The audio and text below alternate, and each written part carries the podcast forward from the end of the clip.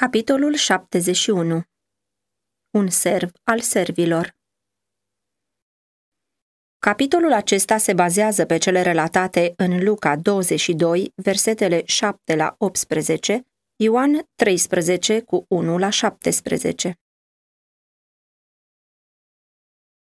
În camera de sus a unei locuințe din Ierusalim, Hristos stătea la masă cu ucenicii. Ei se adunaseră să sărbătorească Paștele. Mântuitorul dorise să petreacă această sărbătoare singur cu cei 12. El știa că îi venise ceasul. El însuși era adevăratul miel pascal și, în ziua când se mânca Paștele, el trebuia să fie jertfit. Era gata să bea cupa mâniei. În curând trebuia să primească ultimul botez al suferinței dar îi mai rămâneau câteva ceasuri liniștite și acestea urmau să fie folosite pentru binele iubiților săi ucenici.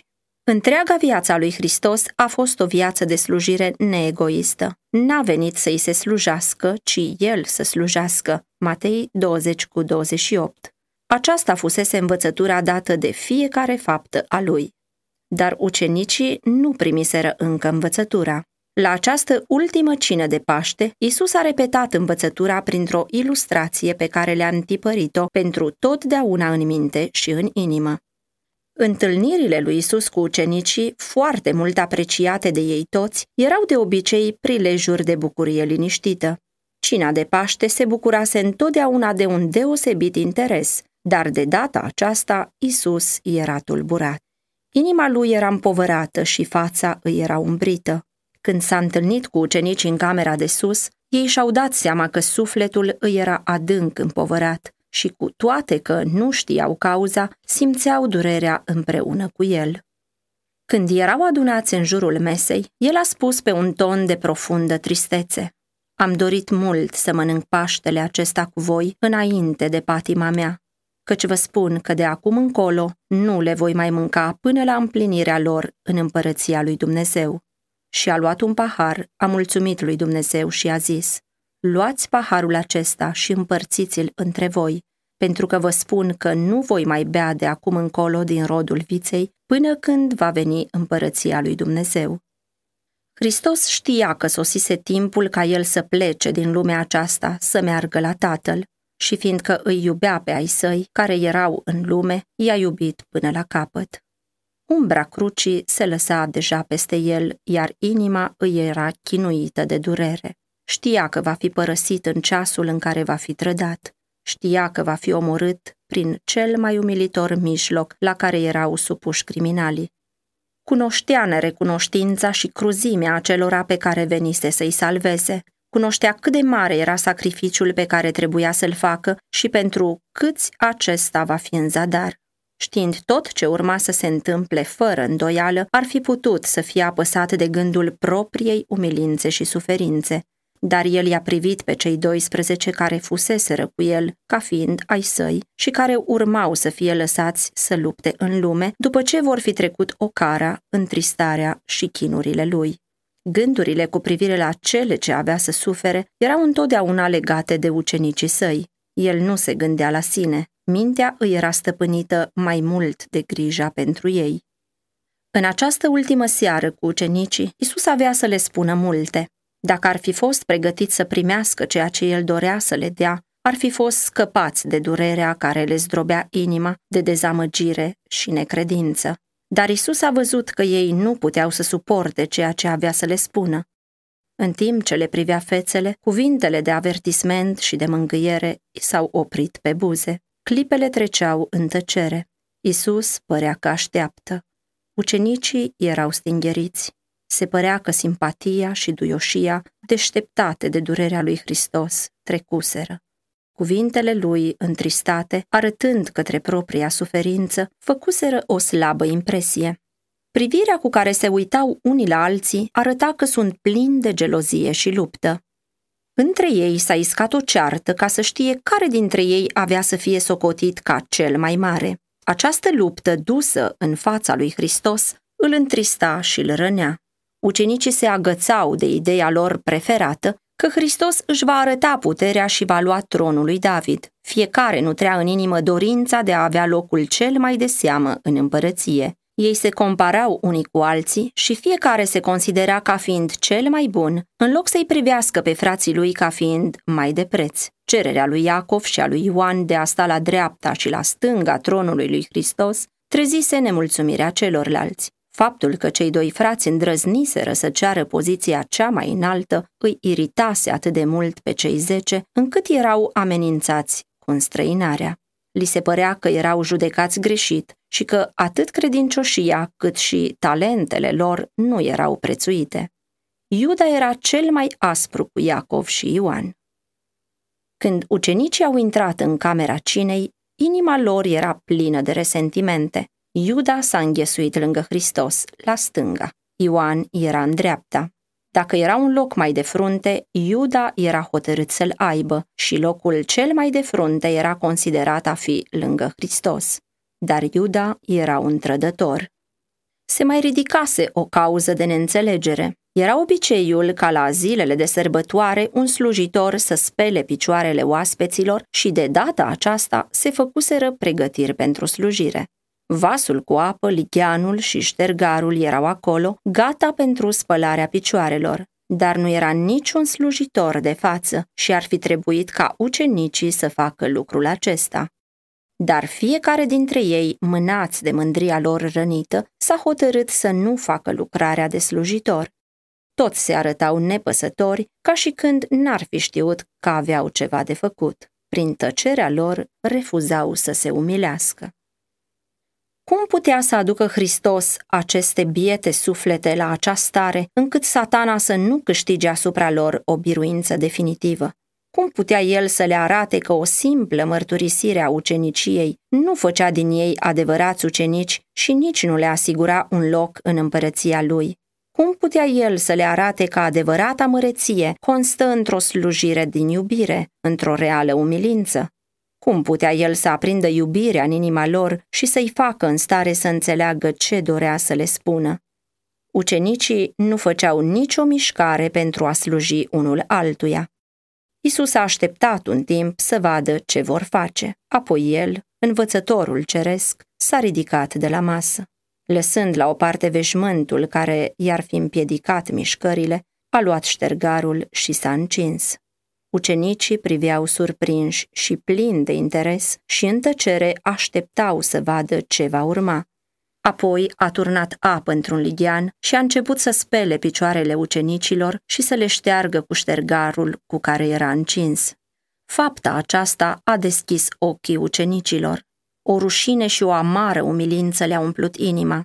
Au înțeles mustrarea nerostită și s-au văzut într-o lumină cu totul nouă. În felul acesta și-a arătat Hristos iubirea față de ucenici. Spiritul lor egoist l-a umplut de întristare, dar n-a intrat în dispută cu privire la problema lor. În schimb, le-a dat o pildă pe care ei să nu o uite niciodată. Iubirea lui pentru ei nu putea fi tulburată ușor sau stinsă. El știa că tatăl dăduse toate lucrurile în mâinile lui și că el însuși venea de la Dumnezeu și se ducea la Dumnezeu. Era de plin conștient de divinitatea sa, dar a lăsat la o parte coroana împărătească și îmbrăcămintea de domn și a luat chip de rob. Una din ultimele fapte pe care le-a făcut cât a trăit pe pământ a fost aceea de a se încinge și de a face lucrarea de rob. Înainte de Paște, Iuda se întâlnise pentru a doua oară cu preoții și cărturarii și se înțeleseseră să-l dea pe Isus în mâinile lor. Totuși, după aceea, s-a amestecat cu ceilalți ucenici ca și cum n-ar fi fost vinovat de nimic și se interesa de lucrările de pregătire pentru sărbătoare. Ucenicii nu știau nimic despre planurile lui Iuda. Numai Isus putea să cunoască taina lui. Cu toate acestea, nu l-a demascat. Isus îl iubea din toată inima. Simțea pentru el aceeași povară ca pentru Ierusalim când a plâns pentru cetatea nepocăită. Inima lui plângea cum pot să te părăsesc? Puterea constrângătoare a acestei iubiri a fost simțită de Iuda. Când mâinile Mântuitorului i-au spălat picioarele murdare și le-au șters cu ștergarul, inima lui Iuda s-a cutremurat de dorința ca atunci și acolo să-și mărturisească păcatul. Dar n-a vrut să se umilească. Și-a împietrit inima și nu s-a pocăit. Iar vechile porniri date pentru o clipă la o parte, au ajuns din nou să-l stăpânească. Iuda s-a simțit jignit de faptul că Hristos spală picioarele ucenicilor. Dacă Isus se putea umili în felul acesta, gândea el, nu putea să fie împăratul lui Israel. Toate speranțele pentru a fi onorat într-o împărăție pământească erau acum spulberate. Iuda era mulțumit că nu se putea câștiga nimic urmându-l pe Hristos. După ce l-a văzut că se înjosește, cum credea el, s-a decis să se lepede de el și să susțină că s-a înșelat. Era stăpânit de un demon și s-a hotărât să desăvârșească lucrarea pe care o acceptase de a-l trăda pe domnul său. Alegându-și locul la masă, Iuda a încercat să se așeze în frunte și Hristos, ca slujitor, l-a servit primul. Ioan, împotriva căruia Iuda avusese atâta necaz, a fost lăsat la urmă. Dar Ioan n-a luat aceasta ca o mustrare sau ca o lipsă de considerație. Ucenicii au fost foarte mult mișcați urmărind lucrarea lui Hristos. Când a venit rândul lui Petru, el i-a zis înmărmurit, Doamne, Tu să-mi speli mie picioarele? Umilința lui Hristos i-a sfâșiat inima. Se simțea cuprins de o mare rușine la gândul că niciunul dintre ucenici nu făcuse serviciul acesta. Ce fac eu, i-a zis Hristos, tu nu pricepi acum, dar vei pricepe după aceea. Petru nu putea suporta să-l vadă pe Domnul său, pe care îl considera Fiul lui Dumnezeu, îndeplinind lucrarea unui slujitor. Tot sufletul lui s-a ridicat împotriva acestei umilințe. El nu-și dădea seama că tocmai pentru aceasta venise Hristos în lume. Cu glasul hotărât, el a zis, Niciodată nu-mi vei spăla picioarele. Hristos i-a zis lui Petru cu solemnitate, Dacă nu te spăl eu, nu vei avea parte deloc cu mine. Serviciul pe care îl refuza Petru preînchipuia o curăție mai înaltă. Hristos venise să spele inima întinată de păcat. Nelăsându-l pe Hristos să-i spele picioarele, Petru refuza curățirea mai înaltă, cuprinsă în cea umilă. De fapt, el îl lepăda pe Domnul său. Nu este o umilință pentru Domnul dacă este lăsat să lucreze pentru curăția noastră. Adevărata umilință este să primești cu inima recunoscătoare orice lucrare în favoarea noastră și să lucrezi cu sârguință în slujba lui Hristos. La cuvintele Dacă nu te spăl eu, nu vei avea parte deloc cu mine, Petru a renunțat la mândria și încăpățânarea sa. El nu putea să suporte gândul despărțirii de Hristos. Aceasta ar fi însemnat pentru el moarte. Nu numai picioarele, a zis el, dar și mâinile și capul. Isus i-a zis, cine s-a scăldat n-are trebuință să-și spele decât picioarele ca să fie curat de tot. Cuvintele acestea înseamnă mai mult decât curățire trupească. Hristos vorbește și de o curățire mai înaltă, care este simbolizată prin cea umilă a picioarelor. Acela care venea de la baie era curat, dar picioarele din sandale se umpleau repede de praf și trebuiau să fie spălate din nou. La fel și Petru și frații lui fusese răspărați în marele izvor deschis pentru păcat și necurăție.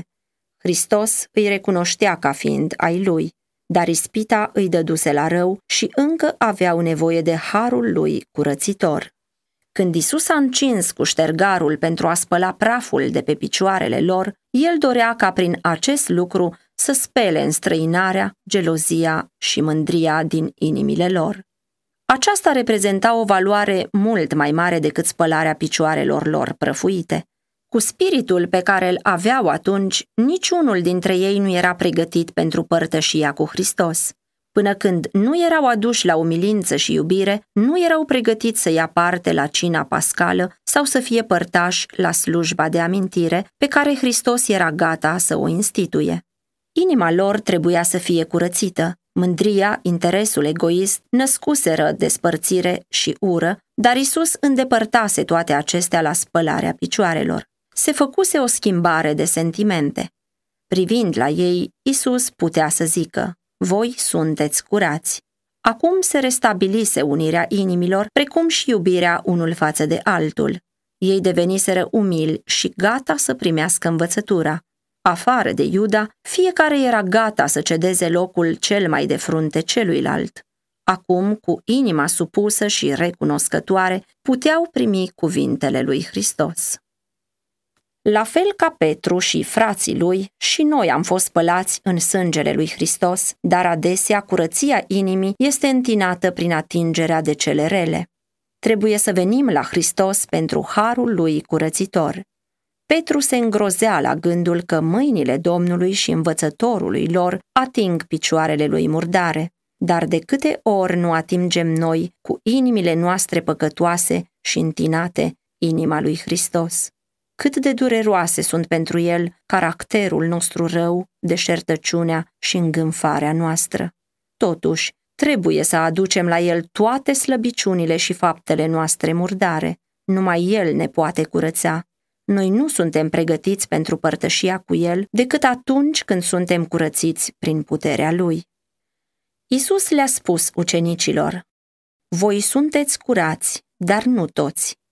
El spălase picioarele lui Iuda, dar inima nu îi se predase. Ea nu era curățită. Iuda nu se supusese lui Hristos. După ce Hristos a spălat picioarele ucenicilor, și-a luat veșmântul, s-a așezat la masă și le-a spus, Înțelegeți voi ce v-am făcut eu? Voi mă numiți învățătorul și domnul și bine ziceți, căci sunt.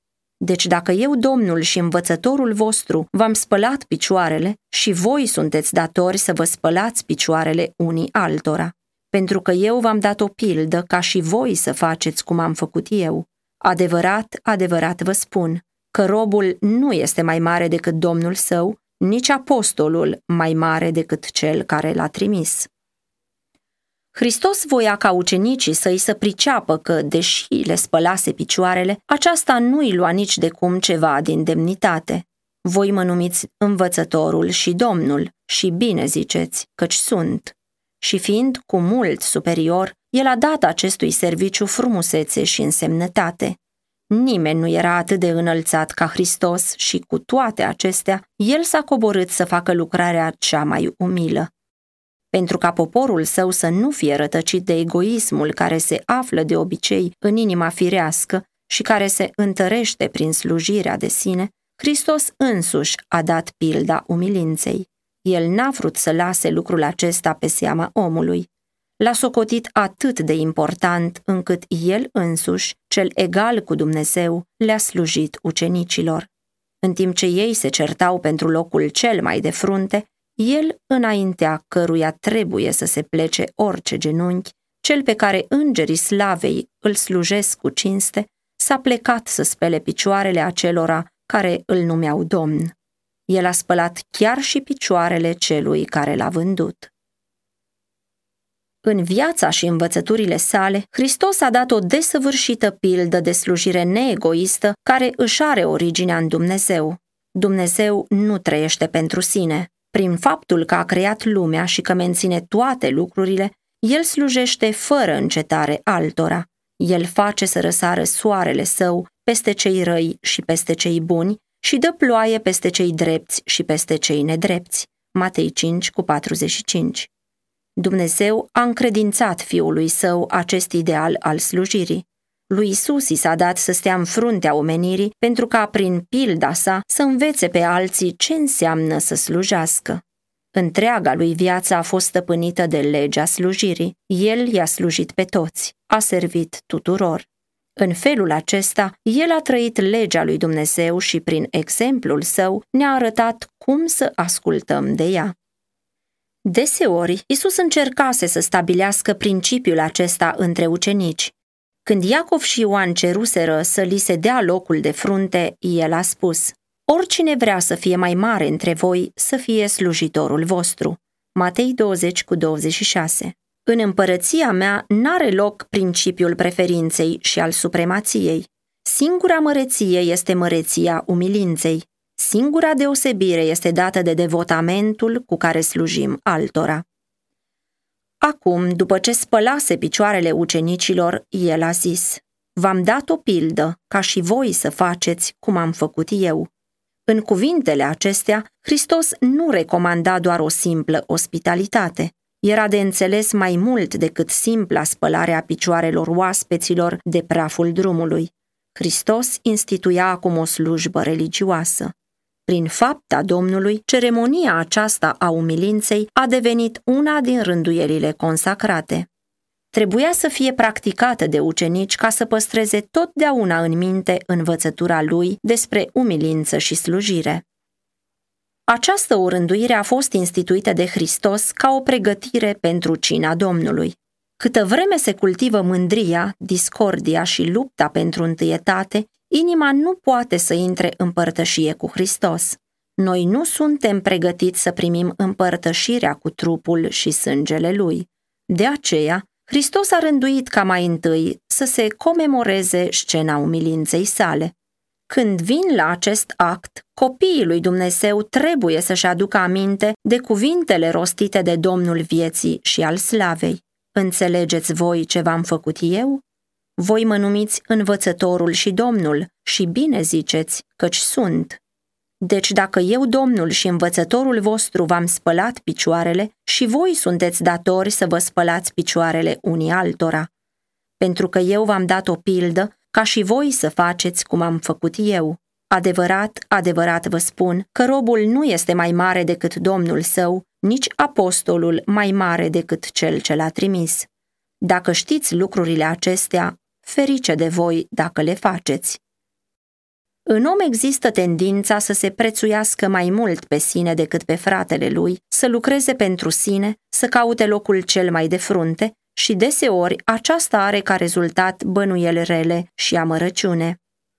O rânduirea care precedă cina Domnului are ca scop să îndepărteze neînțelegerile acestea, să scoată pe om din egoismul lui, să-l coboare de pe picioroangele înălțării de sine, să-l aducă la umilința inimii, care îl va face să slujească pe fratele său. Cel sfânt care veghează din cer este prezent la această ocazie pentru a ne ajuta să ne cercetăm inimile, pentru a ne convinge de păcat, dar și pentru a ne da asigurarea iertării păcatelor. Hristos este acolo în plinătatea harului său pentru a schimba curentul gândurilor care au alergat pe drumurile egoismului. Duhul Sfânt înviorează simțurile acelora care urmează pilda Domnului lor. Când se reamintește umilința Mântuitorului pentru noi, gândurile se leagă între ele. Un lanț de amintiri este redeșteptat, amintiri despre marea bunătate a lui Dumnezeu și despre bunătatea și duioșia prietenilor de pe pământ. Binecuvântări uitate, îndurări de care s-a abuzat, bunătate trecută cu vederea, sunt readuse în minte.